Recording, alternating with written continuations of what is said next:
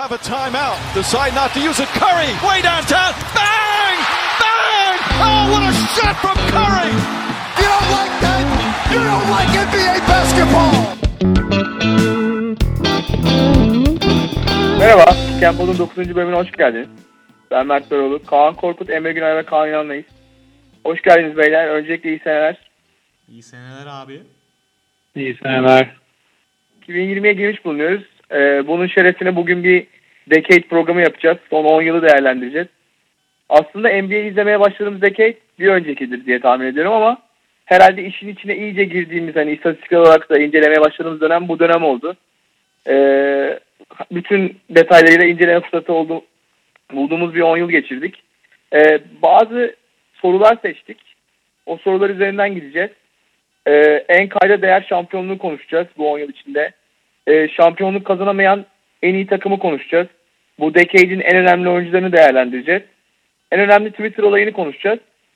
En önemli hareket ve en önemli hikayeyi konuşup e, en iyi ve en kötü draft sezonları ve favori takımımızı konuşacağız. Ee, sözü ben sorulara göre size dağıtacağım. En kayda değer şampiyonlukla başlayalım. Korkut senle başlayalım. Yani senin için bu 10 yılın en kayda değer şampiyonu hangisiydi? Abi e, en kayda değer şampiyonluk bence Spurs'un e, 2014'te yaşadığı o gerçekten hani katarsis diyebileceğimiz yani böyle bir önceki senenin günahlarından arınma, önceki senenin o büyük yas getiren e, yenilgisinden arınma şampiyonluğu.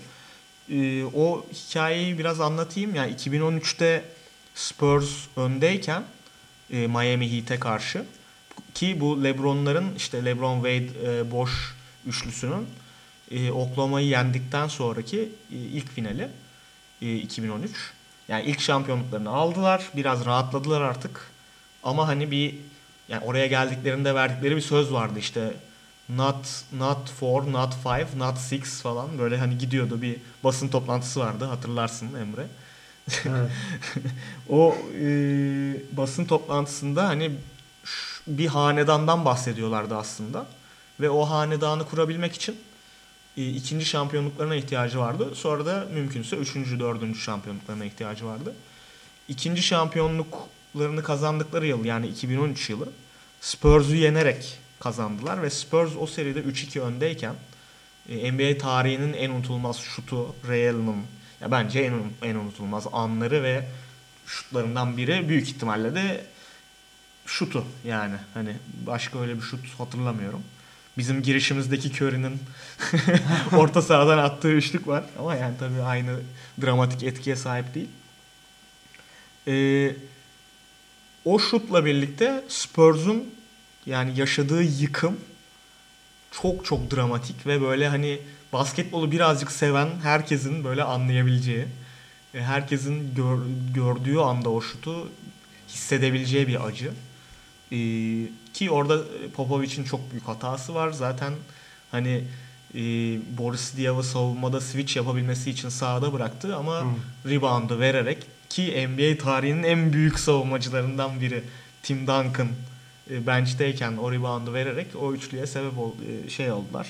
Yani Popovic'in kararıyla olmuş bir şey. Bu da dramaya ayrı bir şey katıyor böyle katman katıyor. E, o maçtan sonra 7. maçta belki çoğu kişi hatırlamaz bunu. 7. maçta Spurs yine önde abi. Yine iyi oynadı. E, ki maçı kazanmak bir, bir top kadar yakınlarına geldi. Tim Duncan Shane Battier'in üzerinden bir hook shot atmıştı o maçta. Berabereydi maç o esnada. Maçın son yani bir dakikası falan ya bir dakikası ya 40 saniye falan vardı. Onu atsa yine e, Spurs'un çok büyük bir şansı olacaktı şampiyonluk için. Ama o hook shot kaçtı abi ve yani o hook shot'ı Tim Duncan yani 150 kere atsa çok büyük ihtimalle Evet abi. 150 kere girer. Ama o Shane Battier'in üzerinden ki Shane Battier o maçı manyak oynamıştı zaten. Ee, kaçırdı ve Spurs şampiyonluğu kaçırdı 2013'te. Ee, maçtan ve seriden sonra Tony Parker açıklama yapıyor. Takımımı hiç bu kadar kırılmış yani broken bir şekilde görmemiştim. Ginobili diyor o maçtan o maç beni mental açıdan öldürdü. Popovic e, diyor tüm yaz boyunca her gün o pozisyonu en az 5-6 kere ve hatta gün içinde büyük ihtimalle 10'ar kere her gün düşündüm ve hala unutmadım. Ee, ve büyük ihtimal ölene kadar da hatırlayacağım her gün diyor. Popovic'den bahsediyoruz yani. Ondan sonra e, böyle bir mantaliteyle adamlar 2014 yılına girerken e, acayip hazırlanıyorlar. E, Popovic'in bu şey askeri askeriyeden geldiği için bu hava kuvvetlerinde bir şeyde hava kuvvetleri e, tesislerinde yaptırdığı antrenmanlar falan var. Böyle şey falan e, askeri marşlar falan okutuyormuş. Spurs'e. Evet abi çok ilginç geldi bana. Ondan sonra ve orada bir mantalite benimsiyorlar. E, 0.5 saniyede bir karar alma topla. Yani 0.5 saniyede ya şut atacaksan şut at, pas vereceksen pas ver. E, ve buna işte isim olarak point five diyorlar. E, ve hatırlarsınız o şampiyonluk serisinde Spurs'de top durmuyordu abi. Durmadan paslaşıyorlardı. Patty Mills yana doğru koşuyor. İşte Boris Diaw tepeden topu alıyor. Hemen bir fake, bir pas. Yani pa- top durmuyordu. Çok net Ginobili. Ee, hepsi acayipti ama o seriyle ilgili benim hatırladığım şey ki bugüne de e, önemli bir e, bence gösterge. Bugün nereye geldiğimize dair. Kawhi Leonard'ın e, yani ilk kez böyle bir süperstar olarak ortaya çıktığı seriydi. Ee, ben bütün bunları düşündüğüm zaman yani Spurs'un o yani Clint Eastwood filmi gibi böyle bir e, intikam ya da işte kendini temize çıkarma hikayesi gibi gördüğüm için e, benim en en değerli, en kayda değer bulduğum şampiyonluk ve bence e, bugünkü modern basketbolun oynanışını hücumsal olarak hani spacing ve Boris Diaw'ın oynadığı rol olarak büyük ihtimalle e, yani çünkü mesela Jokic Jokic'ten önce o tarz oynayan işte Marc Gasol'la ikisi vardı. Yani tepeden top dağıtan, işte IQ'sunu bu kadar iyi kullanan hem de savunmada da çok switch falan da yapabiliyordu. E, o açıdan bugünkü basketbolda şekillendiren bir takım olduğu için bence Spurs'un o şampiyonluğu e, çok farklıydı. Ya özellikle o işte anlattığın hikaye de bu şampiyonu önemli kılıyor. Bence Spurs'un oradaki e, bu şampiyonluğu özel kılan şeylerden biri de takımın yaşlı olması ve artık hani e, belki de bir önceki decade'in triosu olan Ginobili, Parker ve Duncan'ın genç Kawhi'nin gelmesiyle bir şampiyonluk daha kazanması. Yani hatta bir öncekini de kazanacaktı. İki tane üst üste kazanacak durumda olması e, önemliydi, kayda değerdi. Emre senle devam edelim. Senin için bu 10 yılın en kayda değer şampiyonu hangisi oldu? Abi Kaan bayağı uzun anlattı aslında ama ben Kusura bakma. Yo ama ben ben, ben, e, 2013 finalleri diyecektim. E, yani şampiyonluk açısından e, bu işte hanedan kurma çabası e, bir de e, Miami'nin o sene aslında biraz oyununu değiştirmesi Chris Bosh'u e, iyice e, hani artık center pozisyonda Chris Bosh'u oynatmaya başlayıp Indiana serisiyle birlikte. Evet iyice dışarı yani dışarıda da e, top kullanmasına hani şey yapmışlardı. e, izin vermişlerdi. E, yani hem oyunun değiştiği hem LeBron'un ve Wade'in gerçekten e, hani li- ligi e, domine etmek adına e, net bir söylemi olduğu bir dönemdi yani o. E, ben o yüzden 2014 finali demiştim. E, ama Kaan e, Sen şey 2000, 2013. 2000, 2013 finali demiştim ama Kaan 2014 finalini o kadar güzel anlattı ki aslında hikaye daha uyuyormuş gibi de düşünmedim değil yani bir anda. Bu arada e, yani 2014 finali LeBron'un kalkıp Cleveland'a geri dönmesine de sebep oldu yani. Doğru. Hani Ama o biraz bence tavuk mu yumurtadan çıkar, yumurta mı tavuktan? Çünkü LeBron'un gitmeye karar verdikten sonraki son sezonları hep öyle geçiyor. Yani ondan mı gitti yoksa gideceği için mi öyleydi onu bilemiyoruz. Doğru. Evet. Kazansa gitmez mi diyorsun? Gidebilirdi gene. Ama belli yani bence vazgeçmişliği vardı o senenin başında. Evet ama kazansa Yani- zor olurdu yani. Ben de gitmem. Bence Rich Paul'la kararı vermişlerdi. Cleveland'da gidip Cleveland, ikinci bir Cleveland çıkarması yapmaya karar vermişti bence 2014 yazında. Olabilir ya bu şeyde de yaptığı şey hani ilk Heat'e giderken de o e, Boston'la elendikleri yıldan sonra bayağı şey yani maçı bıraktı böyle gerçekten oynamıyor gibiydi herif ya o maçta. O Aynen, aynen. Maçta yani ben LeBron'u izlediğim zaman yani çoğu insan zaten şey der yani bu açıklanamaz bir maç falan. Bence açıklaması çok basitti abi. Herifin gitmek için yenilmesi gerekiyordu ve yenilmek için oynamadı yani. Ben benim şeyim düşüncem odur bu konuda mesela. Bence o kadar şey değildir ya. Yani sonuçta bilmiyorum sahaya çıkınca insan kazanmak için oynuyor yani bilmiyorum. Ya abi öyle zaten. Ama işte. tabii LeBron'un böyle kurguları oluyor. Benim takımım şeydi 2015 Warriors. Ee, yani benim kişisel olarak en sevdiğim takım ben San Antonio tarafta oldum zaten 2004 San Antonio şampiyonu benim için en önemli yani kişisel olarak ama ben lig açısından düşündüğüm zaman hani 2015'e geri dönersek biraz Warriors o zaman e, çok iyi bir sezon geçiriyordu. Yani ilk başta bu Steve Kerr'ın koçluğa gelmesi e, ondan önce Mark, Jan- Mark Jackson iyi bir savunma takımı oturtmuştu ama hücumda hala e, eski yani modern basketboldan hala uzak bir e, hücum e, performans sergiliyordu Warriors.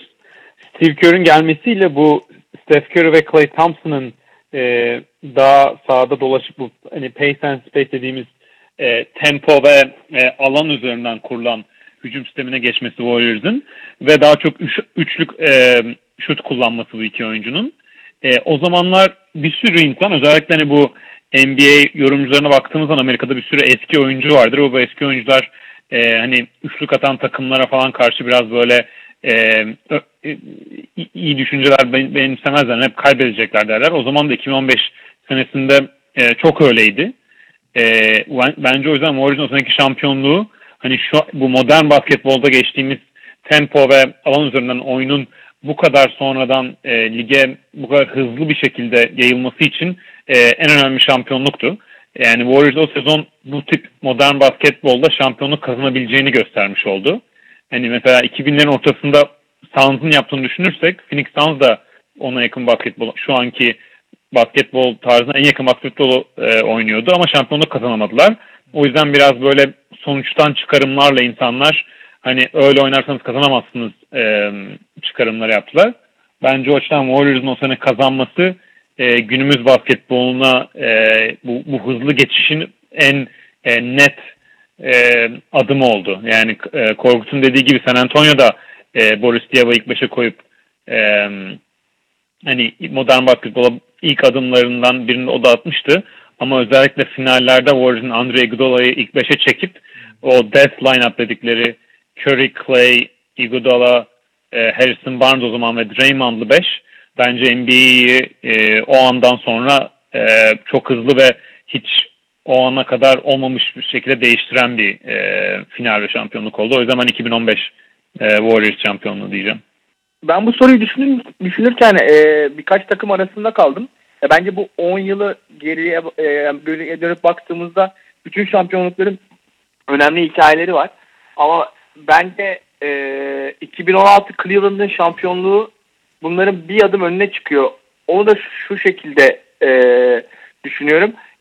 LeBron James'in 2003'te lige girdiğinden sonra e, 2010'a Miami'ye gidene kadar ki Cleveland'da yeteri kadar yardım alamıyor. Aslında altta şampiyon olabilir düşüncesinden sonra Decision'la Miami'ye gitmesi ve bütün o antipatiyi toplaması NBA'nin en iyi oyuncusu olmasına rağmen bir şekilde şampiyonluk kazanmadığı için ona verilmesi gereken krediyi alamamasından ötürü ikinci Cleveland döneminde Kaan'ın anlattığı Warriors'ı yenmesi bence e, bu, bu 10 yılın en önemli şampiyonluğuydu. Bu LeBron'un kariyerini ki bu 15-16 yıllık NBA donima, e, dominasyonu demek oluyor.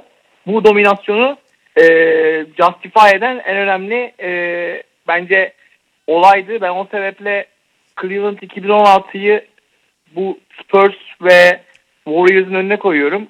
E, onun dışında bir de biraz da e, yani objektif değil ama Dallas 2011 şampiyonluğu çok önemli. O da Dirk Evet sevgimin ve Jason Terry'nin o 2006'dan sonra çektiği çilenin bitmesinden ötürü e, benim için önemli. E, bu şekilde kapayabiliriz bence. Hepimiz farklı şeyler söylemiş olduk. Evet, güzel. Şampiyonluk kazanamayan en iyi takımla devam edeceğiz. Bu soruyu düşünürken bu 10 yıl boyunca çok iyi olmasına rağmen bu 10 yılda şampiyonluk kazanamayan takımı değil, bir sezonda çok çok iyi bir sezon geçirip o sezon şampiyon bitiremeyen takımı konuşacağız. Kaan senle başlayalım. Sence bu takım hangisiydi bu 10 yıla baktığında?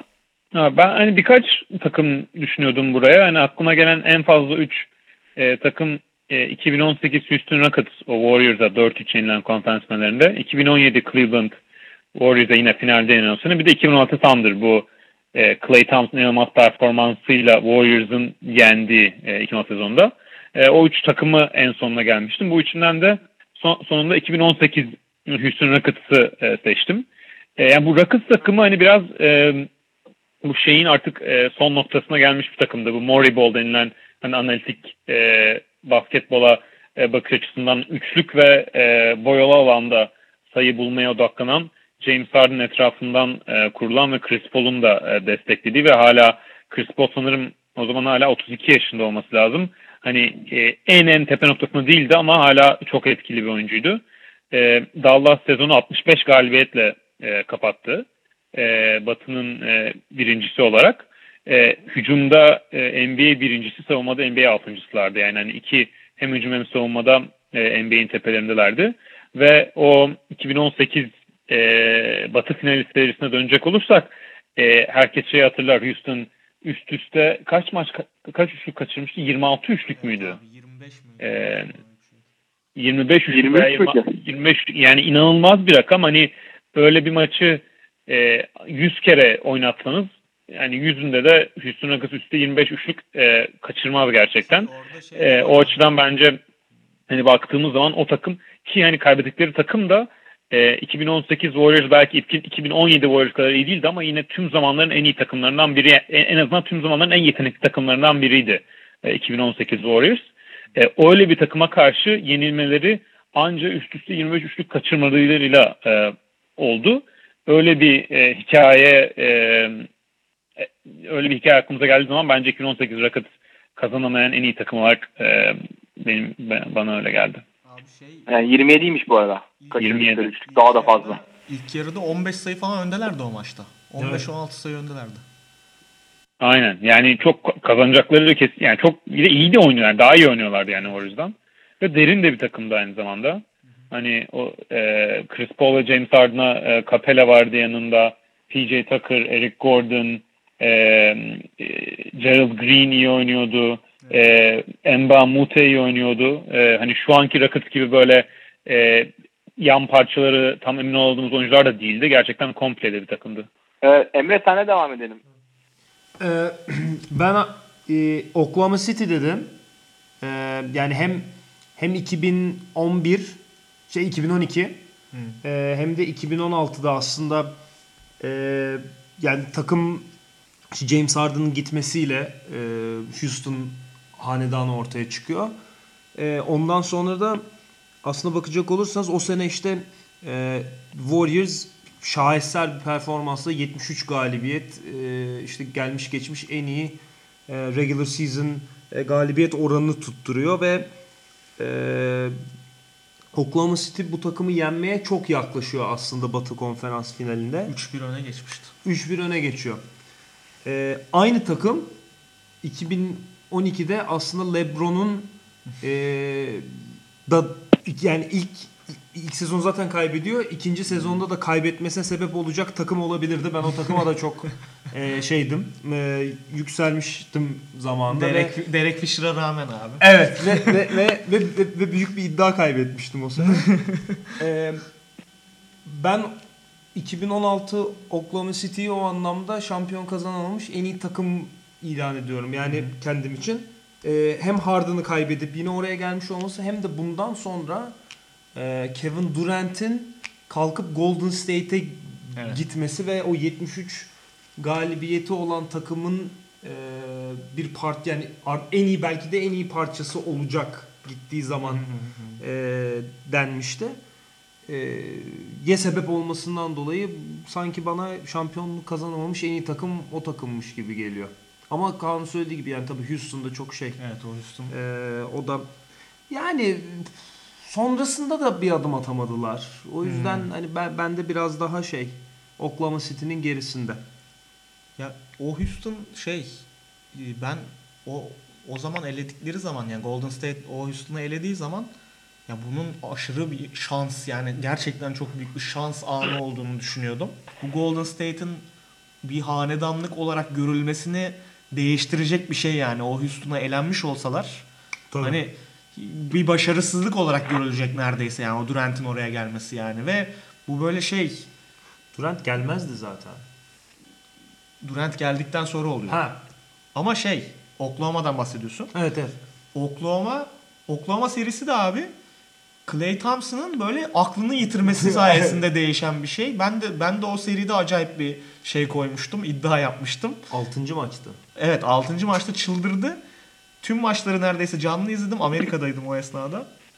Abi adam kafayı yedi yani. Çıldırdı herif. Hiç NBA tarihinde çok az yani 5-10 kere olan bir kafayı yeme şeyiyle, performansıyla yani herif ayaklarını yere düzgün basmadan üçlük falan atıyor o Evet. maçta yani. Kaç 11 tane mi üçlük atıyor? Saçma 11 sapan. tane. Yani geçen izledim onu tekrardan. Ve o o üçlükler hem Oklahoma'yı eliyorsun hem işte şey e, yani o kadar çok şeyi değiştiriyor ki abi o. Yani işte Durant'in geleceğini değiştiriyor. Durant'in geleceğini değiştirdiği gibi LeBron'un e, kariyerinde biraz daha az şampiyonluk kazanmasına sebep oluyor bence. Yani Durant gitmese Golden State'e LeBron daha fazla şampiyonluk yaşayacak falan. Yani böyle hikayeleri çok değiştiren bir şey yani.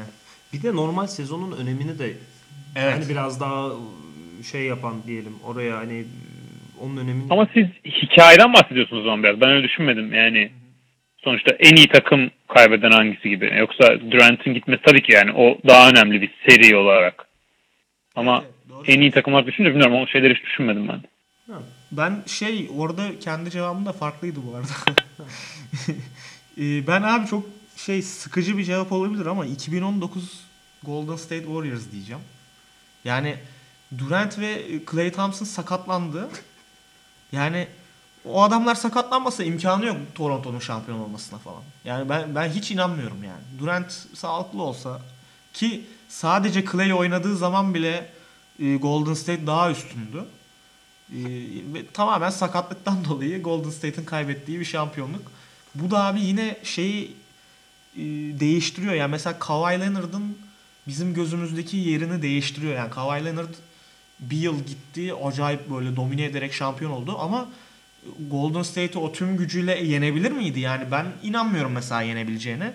Ve bu bana şey geliyor biraz böyle hani bizim bakış açımız çok şey böyle anlık küçük şeylerle değişiyor gibi geliyor. Yani e, orada Clay Thompson, Kevin Durant oynasa biz e, bugün be- belki Kawhi Leonard'ı böyle NBA'in en büyük winner'ı olarak düşünmeyeceğiz, görmeyeceğiz gibi geliyor. O yüzden e, o takımı da o Golden State takımını da yine de yani 2019 belki en kötü versiyonları onların. Ama o takım bile bence çok çok üst düzey bir takım yani. Ya ben de mesela 2016 Warriors'ı düşündüm bu soruda. Yani 73 galibiyet alıyorsun. Ee, ama son anda 4-3 Irving'in üçlüyle şampiyonluk gidiyor. Yani o regular season'ı şampiyonlukla taçlandıramadıktan sonra bence şampiyonluk kazanamayan en iyi takım benim gözümde 2016 Warriors. Doğru o da doğru bir bakış açısı yani adamlar rekor kırıp kazanamadı sonuçta. Ve Durant'siz yani o aslında. O- Ya Ben ben de 2016 Warriors için ama şöyle düşündüm. Houston 2018'de Durant'li Warriors'a 4-3 böyle bir e, yani 26 şut kaçırarak yenildi. E, 2018 Warriors bence 2016'dan hani Durant'in gelmesiyle normal sezon değil ama playoff'a geldiğimizde daha hani yetenekli daha iyi bir takım. O, oradan Warriors'u koydum. Yoksa Evet. ben de 2016 Ben- Warriors'ı düşünüyordum. Geçen Evet. seneki Warriors da buna aynen dahil oldu ama ben geçen seneki Warriors'ı Durant'siz düşündüm. Yani ama zaten gibi. 5 5 yıl final yaptılar. Üçünü kazandılar. Diğer ikisi gene en iyi takımlardı yani. Ondan dolayı her türlü Warriors'ın 2015'ten sonra kazanamadığı her yıl aslında şampiyonluğun en büyük adayı oldukları için buraya giriyorlar. Yani aslında mesela 2012 Miami de girer buraya. Ay, 2000 pardon 2011 Miami belki. Dallas'a Ama ben o kadar iyi değil 2011 Miami ya. O zaman, çünkü Evet daha. Miami o zaman da Chris Bosh'u 5'e almamıştı. Evet, bence de bu iki takımın arkasında kalır. Yani Houston'la hatta 2018 Houston, 2016 Warriors, 2016 OKC üçünün de arkasında kalır bence. Hı. Evet, bu decade'in en önemli oyuncularıyla devam edeceğiz. Emre senle başlayalım. Üçer tane seçelim bence. Aynen. Peki.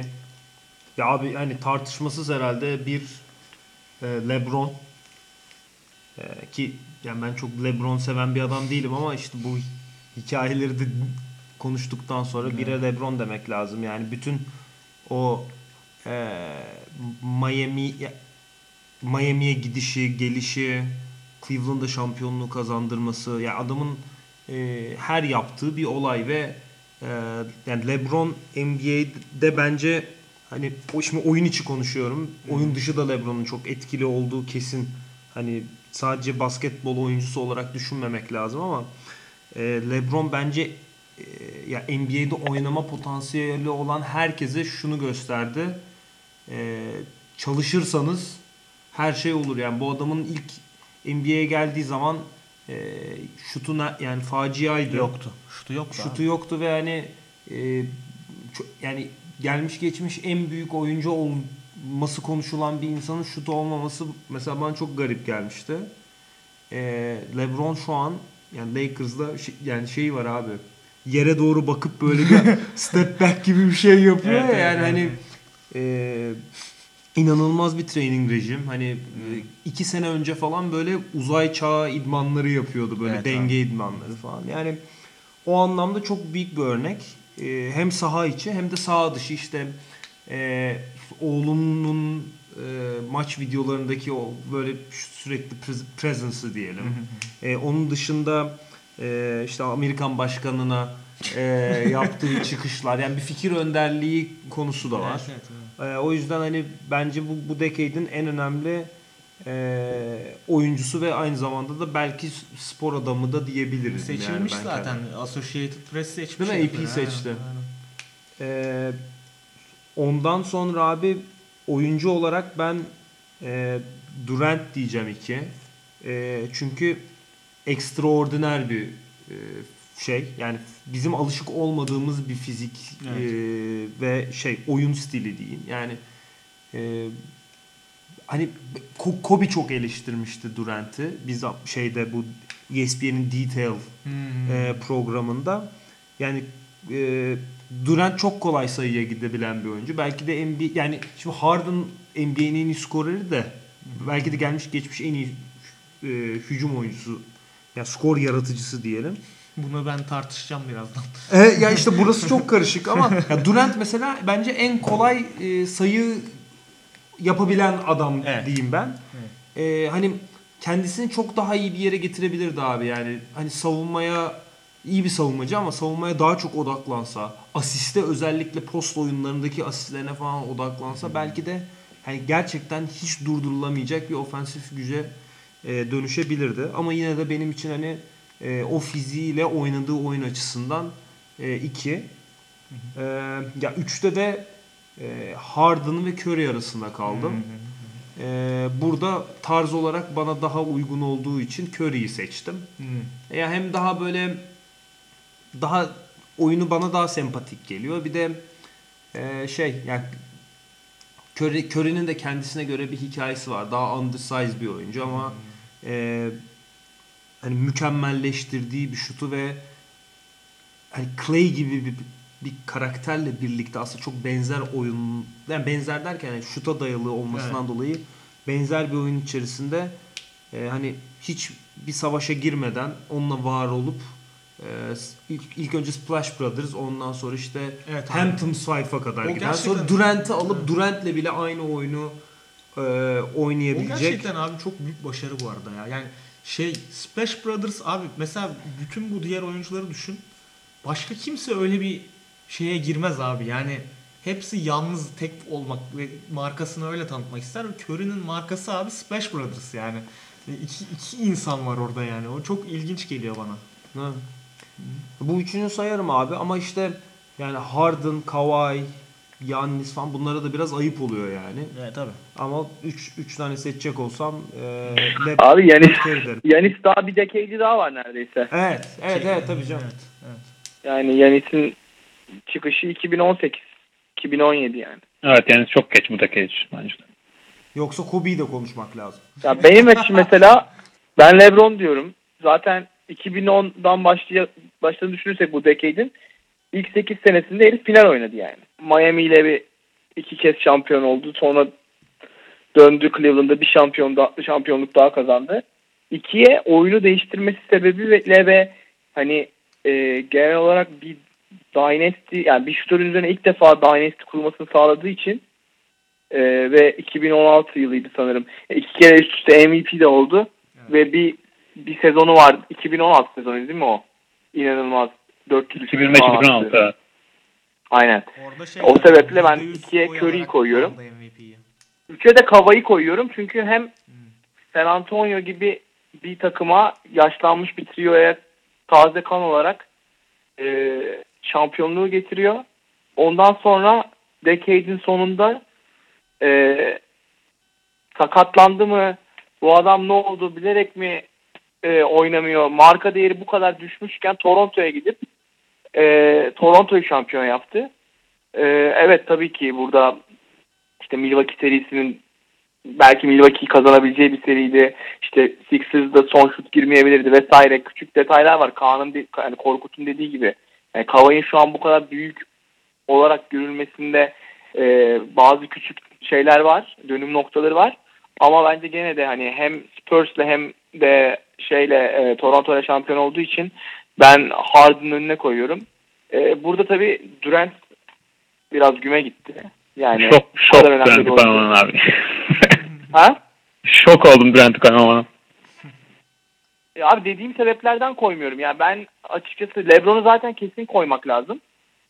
Ee, ya kavayı çıkarıp Durant'i koyabilirsin ama hani ben şampiyonluk yazdığı şampiyonluk hikayeleri sebebiyle kavayı bu decade'de hani Durant'in önüne koydum ama hani bu şey an- yani e, Durant'in istatistikler olarak ve oyuncu olarak geldiği noktayı hani şey yaptığımdan değil, küçümsediğimden değil ama e, hani benim açımdan Kavay'ın e, bu sadece savunma yapan bir oyuncudan hücum oyuncusuna dönmesi ve iki takımı da şampiyonluğa götürecek derecede bir karaktere bürünmesi e, yenemediği takıma giden ve oradaki sisteme ayak uydurup iki şampiyonluk kazanan Durant'ten daha önemli yani.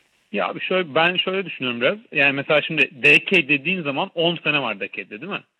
Ee, Kawhi Leonard 2000 2015-2016 sezonunda ilk defa All-Star seviyesine çıkıyor. Yani 2014 finalinde okey final MVP'si var ama normal sezona bakarsak San Antonio'da o zaman daha tamamlayıcı bir oyuncu. Ki zaten Evet. 2014 finalinde de aslında LeBron yaptığı savunmayla çok öne çıkmıştı. Hücumda da hani iyi bir performans göstermişti. Yani şöyle Kawhi'nin 15-16, 16-17, 17-18, 18-19 4 sezonu var. NBA'in en iyi oyuncuları arasında. Değil mi? 2015-2016'da. Evet. 2015-2016 yılına geldiğimiz zaman bu decade 2010'larda Kevin Durant'in e, zaten bir tane MVP'si var. Bunun dışında 5 tane MVP yarışında ilk 5'te ve 4 kere MVP yarışında ilk, ilk 2'de bitiriyor. Yani Kawhi Leonard All-Star çıktığı sezon Kevin Durant'in 5 tane NBA'in en iyi 2-3 oyuncusundan biri olduğu sezonu var zaten. Bu Sen gelirken Golden ben dönüyordum diyorsun. Aynen bu daha Golden State'e gitmediği zaman. Sonra Golden State'e gidiyor. Yine NBA'in yani normal sezonda bir adım geri atıyor ki e, Golden State açısından bu çok önemli bir şey. Yani Curry'den bahsederken Kevin Durant takıma kattığında e, onunla topu paylaşması, oyunu paylaşması bence Curry için de çok iyi bir şey ama diğer taraftan hani Durant'i ben de kişi olarak sevdiğim bir oyun yani kişi değil. E, ve hani Warriors'dan gittiği için kötü hatırlıyoruz. Ama o oyuna aktif olarak entegrasyon olurken Kevin Durant da bence çok iyi entegre oldu o takıma. Ve hani bu e, 2010'ların ilk 5 sezonunda NBA'in LeBron'dan sonra en iyi iki oyuncusu, oyuncusuydu net bir şekilde. E, MVP yarışında hep ilk ikideydi. Sonra geldi Warriors'ın playoff'ta oyun sıkıştığı zaman hücumun en iyi oyuncusu oldu. Tamamlayıcısı oyuncusu, son noktayı koyan oyuncusu oldu. Başka çaresi kalmadığında Warriors'ın. E, ve iki tane e, M- final MVP'si kazandı. Geçen sezon sakatlandığında Kevin Durant Clippers'a maç başına 50 atıyordu playoff'ların başında. Sakatlandığı zaman NBA'in en oyuncusu LeBron'un geçen sene düşüncü, düş- düştüğü zaman NBA'in en oyuncusu artık Kevin Durant denmeye başlanmıştı tam o zaman. Ki onun üstüne çok şanslı bir sakatlık geçirdi. Ee, bence Yani LeBron'dan sonra e, Kevin Durant bütün dekade baktığımız zaman yani Curry de aynı şekilde. Curry de mesela ilk All-Star sezonunu e, 2013-2014'te geçirdi galiba. Yine o zamana kadar Kevin Durant'in NBA'in en iyi bir ikinci oyuncusundan e, biri oldu. 4-5 sezon vardı. Yani bence o açıdan baktığım zaman benim için e, Kevin Durant yani çok net bir şekilde e, en iyi ikinci oyuncusu son 10 senenin. E, hem toplam getirdiği şampiyonluğa toplam şöyle diyeyim bir e, NBA'in amacı nedir yani şampiyon olmak.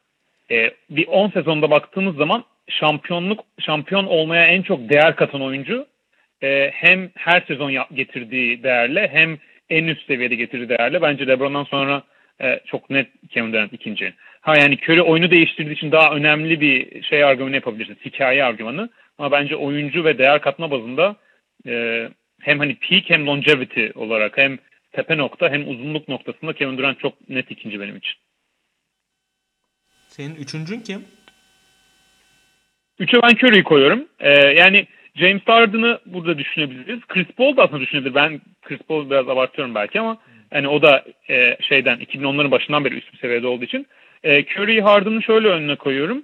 E, Harden bence oyun stili olarak topa çok domine ettiği için e, playofflarda değeri düşen bir oyuncu. E, ki, ve aynı zamanda kişisel olarak da şu ana kadar çok fazla sorumluluk da e, alamamış bir oyuncu playofflarda. Hani hem oyun teknik açıdan değeri düşüyor bence. Çünkü onunla bir seride 7 kere 6-7 kere yaptığınız zaman o normal sezonda çok etkili olan küçük Harden'ın numaraları playofflarda biraz e, değer kaybediyor bence. E, biraz da playofflarda daha zor faal düdüğü çalınıyor. Harden da faal çok fazla gittiği için oradan biraz e, oyunu değer kaybediyor. E, Curry'nin de e, bence playofflarda fiziksel olarak bazen e, biraz e, itil- itilip kakılabildiği için bir tık düşüyor olarak düşünebiliriz ama e, hani üstünden şampiyonluk e, kazanılmış bir oyuncu olarak Curry e, ve bence e, karakter olarak da daha iyi sorumluluk bir oyuncu. E, hani oyunu da değiştirmesiyle e, benim için yani LeBron net bir bir, Durant net bir iki, e, Curry net bir üç. Ondan sonra e, hani Harden'ı koyarım ve biraz daha yakınlaşıyor işler gibi geliyor. Korkut'la devam edeceğiz değil mi? Korkut sen söyledin mi? Abi ben söylemedim de ben yani benim söyleyeceğim neredeyse her şeyi siz söylediniz. Ee, LeBron'u koymamak yani olmaz. Ona hiçbir şey söyleyemiyorum. Ee, ben birazcık bu soruya aslında şey gibi baktım. Yani sorunun çünkü şeyinde e, en önemli oyuncu gibi. Hani en iyi oyuncu ya da işte böyle en yetenekli oyuncu değil. Böyle en önemli oyuncu dediği için ben biraz farklı baktım oyunu değiştirme açısından ben oyunu değiştirme olayına hani biraz e, fokuslandım. E, bence Le- yani LeBron'u koymamak imkansız gerçekten. Ama ben ondan sonra e, mesela Durant'ı ben de koymayacağım. E, Curry'i koyacağım. Curry oyunu bence Shaquille O'Neal'dan sonra en çok değiştiren ikinci oyuncu. Yani onun getirdiği o orta sahadan üçlük atma e, tehdidi daha önce olmayan bir şey. Şimdi bu Emre Günay'ın favori oyuncusu Damian Lillard'da da var.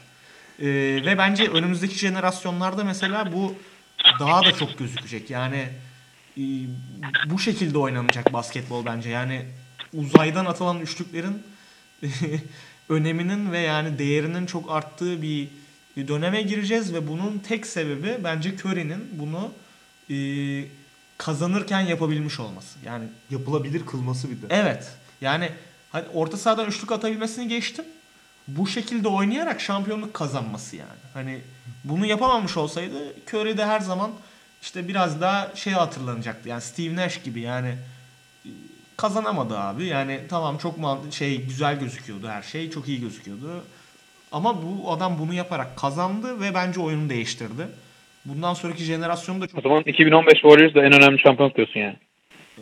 yani en önemli önemli önemli abi evet doğru söylüyorsun. Aynı argümanla. Do- doğru söylüyorsun. Önemli çünkü yani gerçekten oyunu değiştiren şampiyonluktur. Ee, ama yani ben o soruda şey Spurs'a biraz daha duygusal davrandım abi. Daha Evet şaka yapıyorum. doğru kabul ediyorum. Ee, ben bir de abi şeyi söyleyeceğim. Sinirlendi abi Durant'i koymadın diye. Evet evet aynen. Ee, ben bir de abi Harden'ı koymak zorundayım ya. Yani yine aynı sebeplerden dolayı. Hayır abi değilsin yani. Durant'ı koymak zorundasın. Ya ben Abi prim vermeyin şu adama ya. Abi Harden dediğim gibi yine bak mesela şunu söyleyeyim. Ee, gidin abi sokakta yani şey e, basket sahalarında açık yani a- a- şey dış kortlarda oynayan çocukları izleyin. Hepsi step back üçlük atmaya çalışıyor. Yani bu adam oyunun oynanış şeklini kesinlikle değiştirdi. Yani ki bunu yaptığı yıl da 3 yıl yani. Yani hiçbir istatistiğine istatistiğine girmiyorum.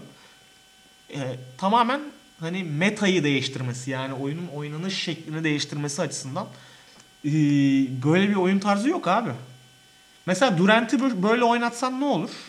Onu da merak ediyorum bir yandan ama oynamadığı için bir şey söyleyemiyoruz. Harden böyle oynadı ve bence önümüzdeki dönemde bu şekilde oynayan bir sürü NBA takımı göreceğiz. Ya, sonuyu en önemli öyle açık öyle yorumlayınca bence de Harden oraya koymak mantıksız değil. Ee, ama hani ben daha çok en iyi oyuncu olarak baktığım zaman e, yani Harden'ı 4-5'e koyarım o zaman ama oyun değiştirme açısından ben de katılıyorum yani Harden koyulabilir. Ya ben genel olarak hani decade'de damga vurması açısından mesela öyle baktım. Mesela Kavay'ın vurduğu damga son dönemde iki şampiyonlukla San Antonio artı Toronto Durant'in önüne geçti. Kawhi- Ama hani senin baktığın açıdan baktığımızda Durant'in kesin iki olması lazım. Kawhi'nin şey kısmı da yani şey muhabbeti de o load management'ı hani ilk kez böyle hani nasıl söyleyeyim mainstream eden adam olarak ve yani hani bunu böyle gözümüze sokarak başarılı olmasına rağmen yani bunu gözüme gözümüze sokmasıyla hani e, şimdi bir sürü oyuncu bunu kullanabiliyor. E, Önümüzdeki dönemde bu da popülerleşirse yani Kawhi'nin oyunu etkileme şeyi e, etkisi daha bile artmış olacak yani. Peki Korkut niye Westbrook'u koymadın? Uzun yıllardır triple double averajlanan bir Abi, e, dönemden geçiyorduk. yüzde, yüzde 28 ile üçlük attığı ve Steven Adams'ın Duygularını bastırdım. Steven Adams'ın reboundlarını çaldığı için galiba koymuyorum. Yani hak etmedi. Okey o zaman bu soruyu kapatıyoruz. Tamam. Ee, bu 10 yılın en önemli hareketiyle devam edeceğiz. Yani ben bu iki hareket e, arasında kalıyorum. İkisini de tahmin ediyorsunuzdur zaten. Igo, e, LeBron'un Iguodala'ya koyduğu blok üstü Irving'in şutu sekansı. Veya boşun rebound alıp Ray Allen'a çıkartıp Ray Allen'ın üçlük attığı o sekans. Bence iki tane bu decade'in en önemli iki e, hareketi. E, burada Iguodala'nın yani LeBron'un Iguodala'ya yaptığı blok üstü Irving'in şutunu koyuyorum. E, daha önce bu e, en kayda şampiyonluğu konuşurken dediğim gibi LeBron'un kendini kanıtlaması açısından o şampiyon o kadar büyük bir önemi var ki e, o şampiyonlukta bu blok ve o Irving'in şutu olmadan olmayacağı için e, birbirini bence tamamlayan cevaplar olacak. E, ben en önemli hareketi yani iki hareket seçiyorum. O sekans seçiyorum genel olarak. Iguodala'nın bloğu üstü Irving'in şutu seçiyorum. E, Emre Günay senle devam edelim. Abi ben de En aynı, önemli hareket bu 10 yılın. aynı, aynı iki pozisyonda kaldım. Biri Real'ın üçlüğü. Ee, diğeri de Lebron'un bloğu. Ee, aslında ilk başta Real'ın üçlüğü diyecektim. Çünkü ya hiç öyle bir şey görmedim yani ben. Ee, ama sonra bu Kaan Korkut'un program başında anlattığı LeBron hikayesinden sonra aslında bu decade'in başında ben LeBron'dan hiç haz etmiyordum abi yani yani bunlar konuşulurken de ne kadar yenilmesini istediğimi Evet abi ya. her fi- ya her finalde LeBron'un yenilmesini istemişim öyle veya böyle.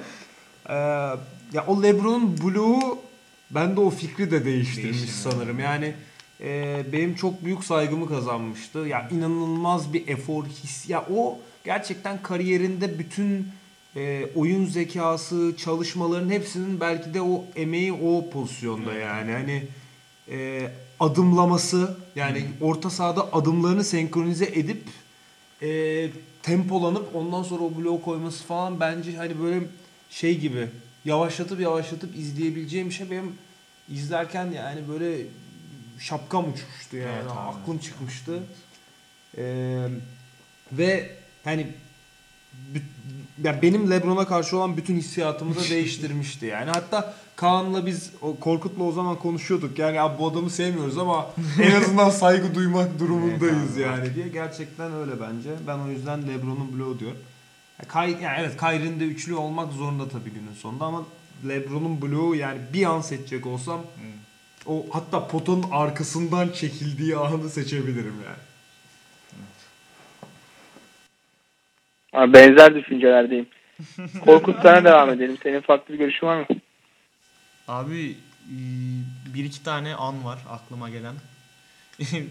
Biraz şey e, da, yani en iyiden önce birkaç tane böyle işte e, honorable mention dedikleri hani oraya gelemeyecek de olsa hani çok şey güzel hatırlanması gereken anlar var. Bir tane şeyi hatırlıyorum. Ron Artest'in Harden'a attığı dirsek. Ya böyle şey. ya böyle izlerken ya böyle bir şey bir daha görür müyüm abi falan dediğim ee, şey yani çok tekrarlanması zor bir şey olduğu için aklımda yer etmiş bir şey. Ee, şey Harden'ın böyle ense kökünden sallanışı falan böyle kendini kaybedişi. Şu an Emre Günay da açtı önümde bu arada.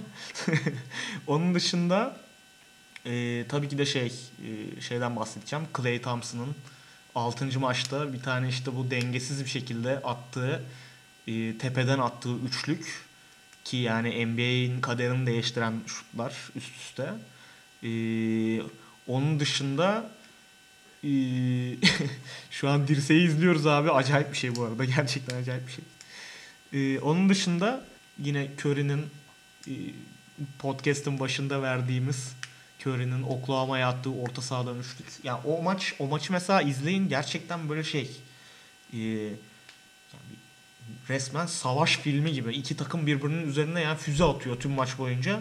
Sonunda da Curry orta sahadan bir tane sallıyor.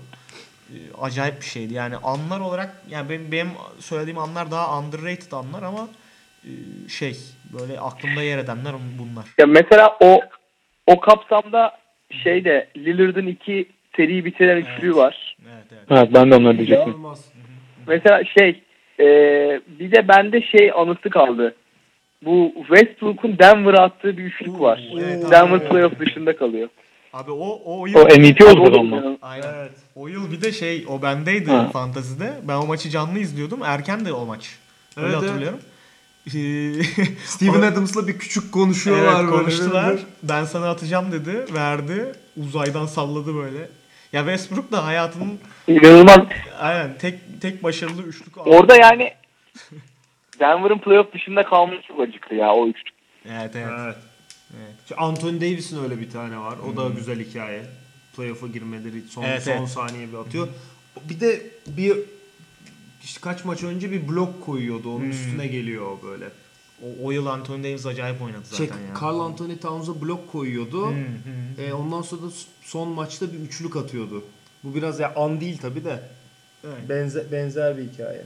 Ya Lillard'ın üçlüyle alakalı da abi ben şeyi söyleyeceğim. İlk Lillard e, Brandon Ingram'ın üzerinden attığı zaman normal sezon o. Benzer bir üçlük bence yani yine böyle süreyi eritiyor. Çok uzaklardan bir üçlük atıyor.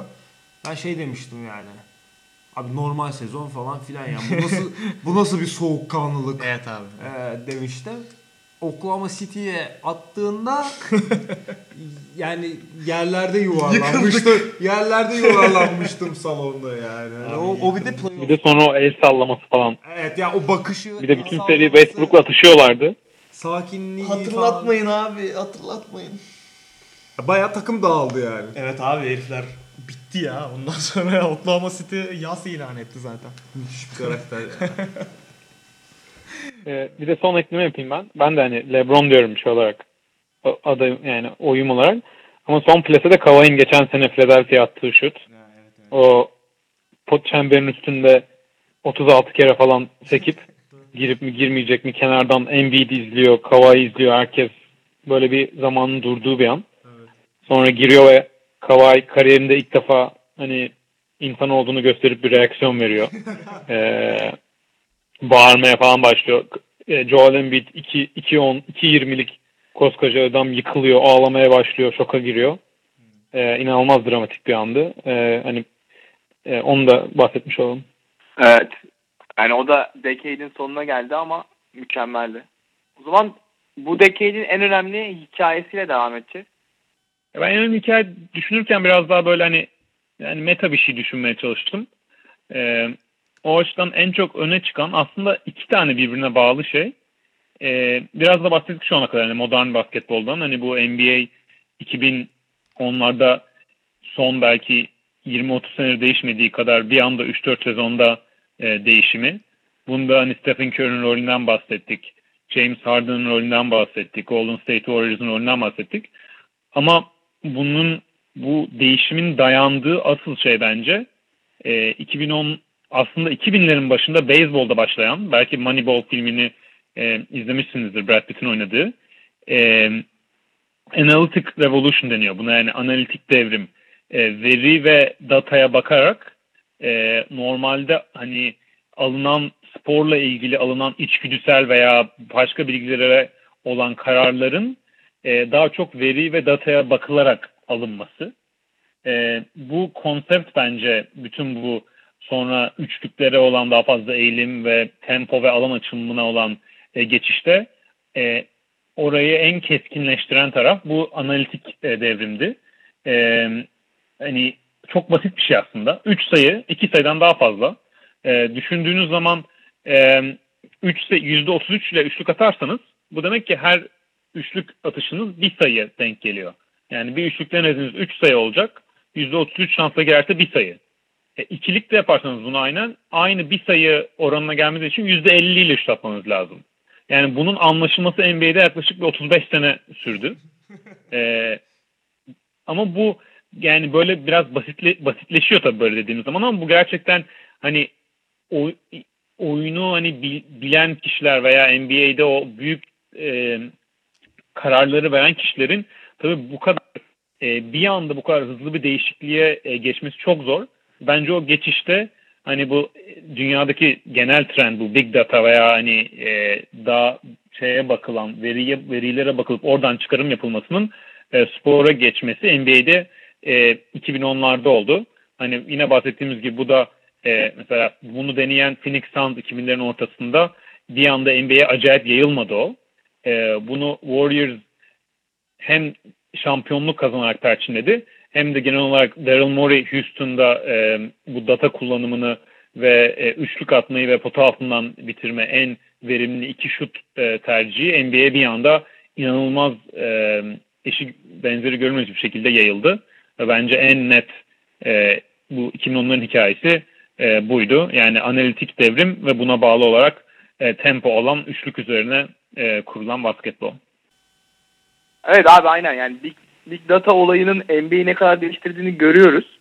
Ee, ben bu soruya biraz daha lane baktım ve böyle en önemli hikayeyi düşündüğümde aklıma e, Jeremy Lin'in 2011-2012 sezonunda yarattığı o inanılmaz kasırga ve Linsanity fenomeni geldi. E, o maçları e, ciddi anlamda takip ettiğimi hatırlıyorum. E, sonrasında tabii Jeremy Lin o 8-10 maçlık sürecin ekmeğini çok yedi ve hiçbir zaman hani o Linsanity'nin ona e, üzerine yapışan şeyi karşılayamadı ama iyi bir rol oyuncusu oldu. NBA'de tutundu ve bu sezonun sonuna kadar e, NBA'de kaldı. Bir şampiyonluk kazandı. Houston'da, Lakers'ta ilk 5 point guard olarak oynadı. E, ama o Linsanity'nin e, tadı damağımızda kaldı. Yani ben o dönemi hatırlıyorum. E, inanılmaz maçlar oynamıştı yani. E, gerek hani son saniye basket olsun gerek maç içinde yaptıkları olsun. Hani şu an böyle geriye dönüp bir 10 yılı geride bırak yani geriye baktığımda o en önemli hikayelerden biri olarak bana o Zinsenet'i geliyor. Ya sizin eklemek istediğiniz bir şey var mı? Yok abi ya Kaan'ın anlattığı şey e, hepimizin aklında olan şeydi tahminen. Evet. Korkut sen o zaman bize şeyi anlat. Ee, bu 10 yıla baktığında en önemli Twitter anı. Bu tam olarak senin cevaplaman gereken bir soru. Abi ne demek şimdi bu Mert? Ne demeye çalışıyorsun? yani magazinsel olaylara magazinsel olarak bakman sebebiyle bu soruyu sana paslıyorum. Tamam abi. Abi ben birkaç tane çok komik olay yani not aldım. Birincisi bu Houston'ın geçen yıl Clippers maçında bir tünel hani macerası vardı onu hatırlayanlar vardır. Ee, Böyle gizli bir tünelden Abi çok iyi evet. gizli bir tünelden geçip işte Austin Rivers'ın e, şeyinde Chris Paul ve Chris Paul önderliğinde galiba şey Gerald Green falan da o işin içinde. Evet. Böyle tam abi en haşere tipler böyle. Gizli tünelden geçip Clippers e, soyunma odasını basmaya çalışmaları ve bununla ilgili böyle yaklaşık 500 tane falan hikaye çıkması Twitter'da. O çok komiğime gitmişti. E, ama benim yine aslında şey Clippers'ı içeriyor hikaye. hikaye. Hatta e, yani abi ya bu hikaye bence gerçekten benim okuduğum en komik şeylerden biri NBA dışında da yani. Tüm hayatımda yani.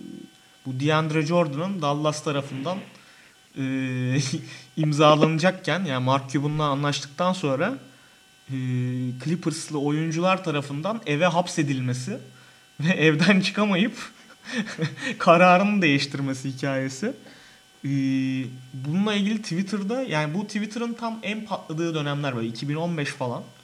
En böyle artık e, mainstream olmaya başladığı dönemler.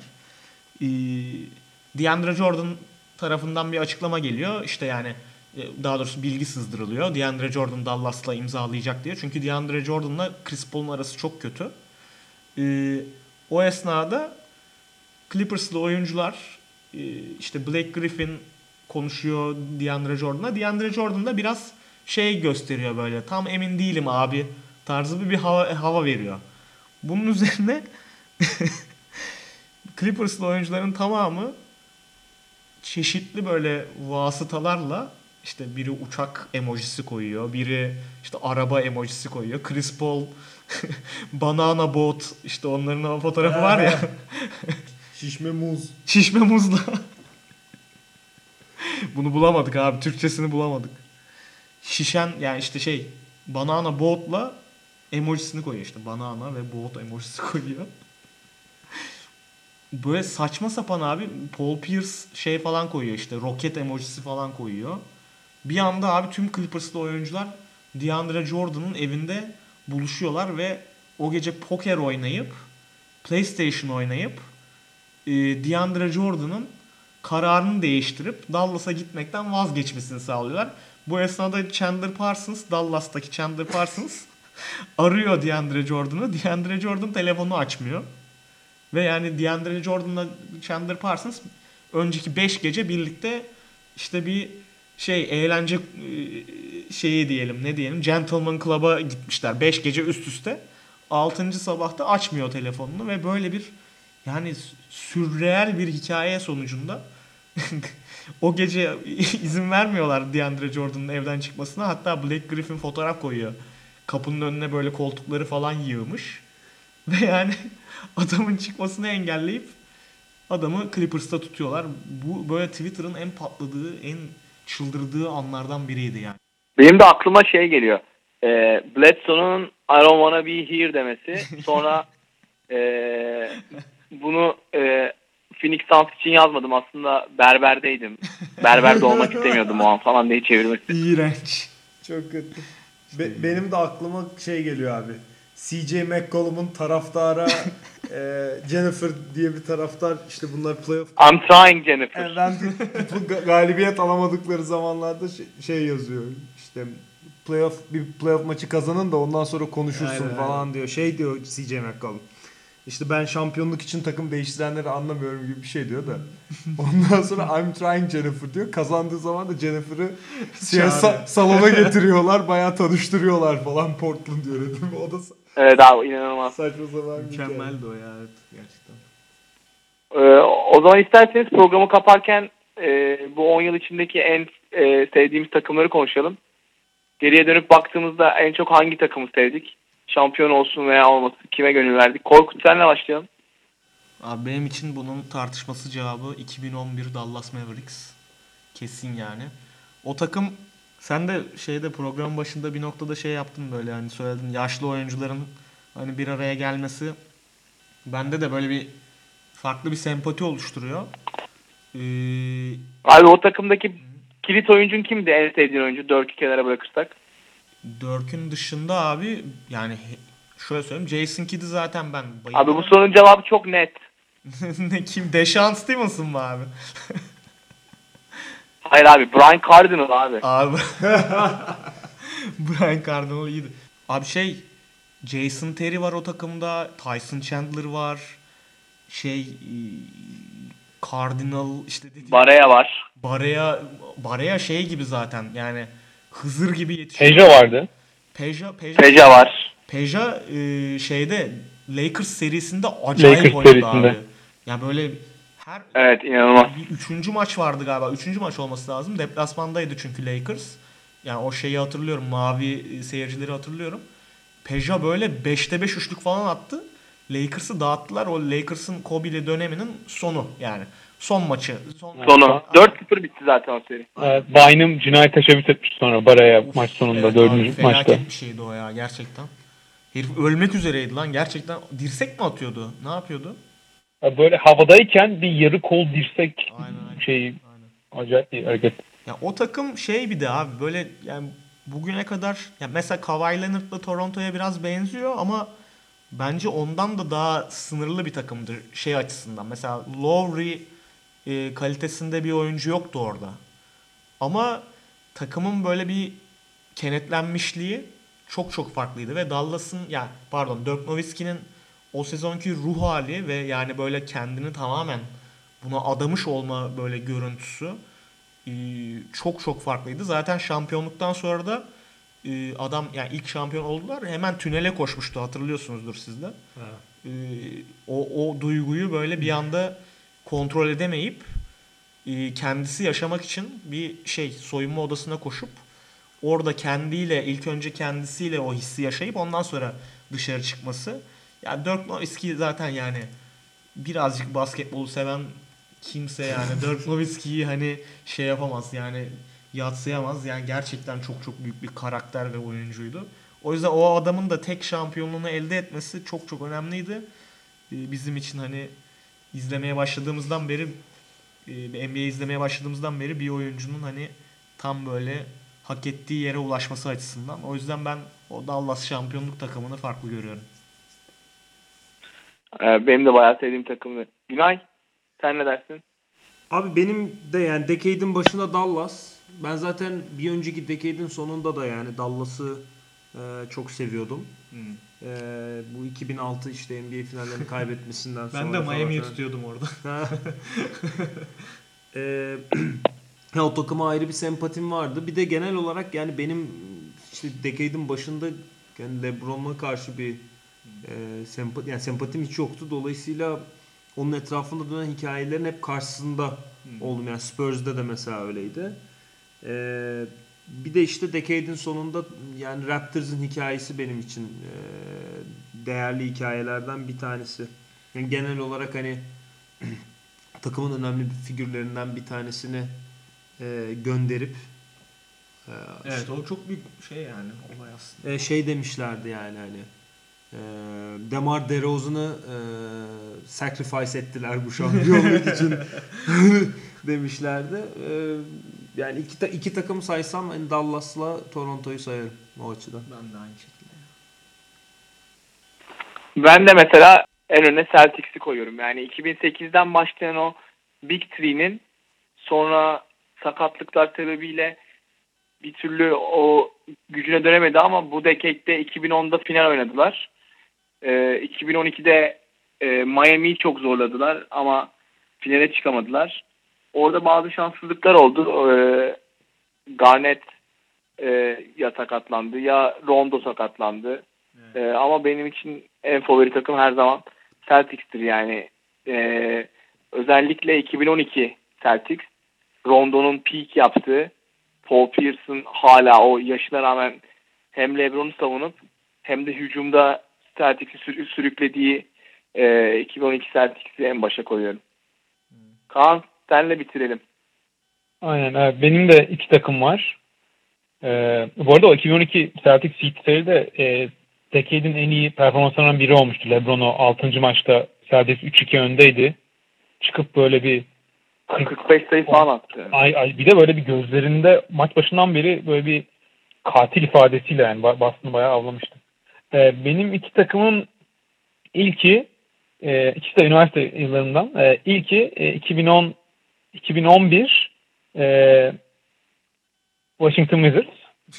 E, yani NBA'de herkes farklı Big Three konuşuyordu ama o zaman aslında Washington Wizards'taki Big Three Andre Blatt, JaVale McKee ve Nick Young vardı.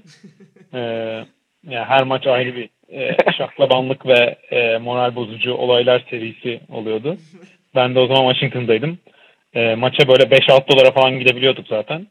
E, kimse gitmek istemediği için. Bir iki sene önce de bu Gilbert Arenas'ın silah olayı olmuştu. E, gerçekten yani o takımı inanılmaz zevkle izlediğimi hatırlıyorum. E, ikincisi de e, ve asıl cevabım bu soruya e, 2014 San Antonio Spurs. E, yani 2005'ten beri Spurs 2005 Detroit San Antonio serisi vardı finallerde. O zaman Detroit tutuyordum. O sene San Antonio şampiyon olunca en sevdiğim takım San Antonio'ya e, döndü. O seneki performans ve oyunlarından sonra daha detaylı da her işte Popovic olsun, Ginobili olsun, Duncan olsun daha detaylı ilgilenmeye başlamıştım. Robert Ee, o süreçten beri e, yani 2014'te Spurs'un e, o çok kendini yeniden tanımlayarak o geçtiği yani beautiful game de deniyordu o zamanlar.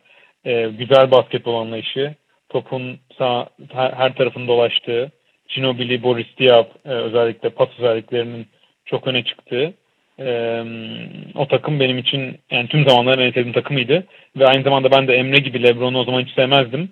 E, San Antonio'nun finalde Miami'yi bayağı ezip e, geçmesi e, inanılmaz zevk vermişti bana. E, hem oyun kalitesi olarak hem in- oyun kişilerin gerçek hayattaki karakterleri olarak e, inanılmaz bir takımdı.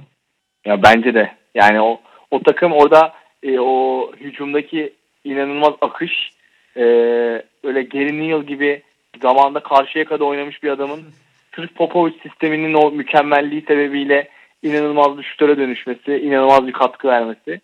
E, Danny Green gibi bir rol oyuncusunun ne kadar hani yani bu adam neler verebilir hani Popovic sisteminde gördük ilk. E, bence de çok iyi bir takımdı. E, acısıyla tatlısıyla bir 10 yılı geride bıraktık. E, güzel bir program oldu. Geriye gittik bayağı. E, çok teşekkürler. Dilerseniz eklemek istediğiniz bir şey yoksa burada kapatalım. 2020'deyiz artık. E, decade'in başındayız. E, bakalım bu 10 yıl bize ne gösterecek. E, ilk şakasını da David Stern'ün vefatıyla yaptı. E, efsane commissioner e, dün akşam e, vefat etti. E, onu da ilerleyen bir programda konuşuruz. NBA'ye kattıkları ve onun döneminde NBA'nin ne kadar geliştiğini ve globalleştiğini. E, çok teşekkürler. Ağzınıza sağlık. Haftaya görüşürüz. Görüşmek üzere. Görüşmek üzere.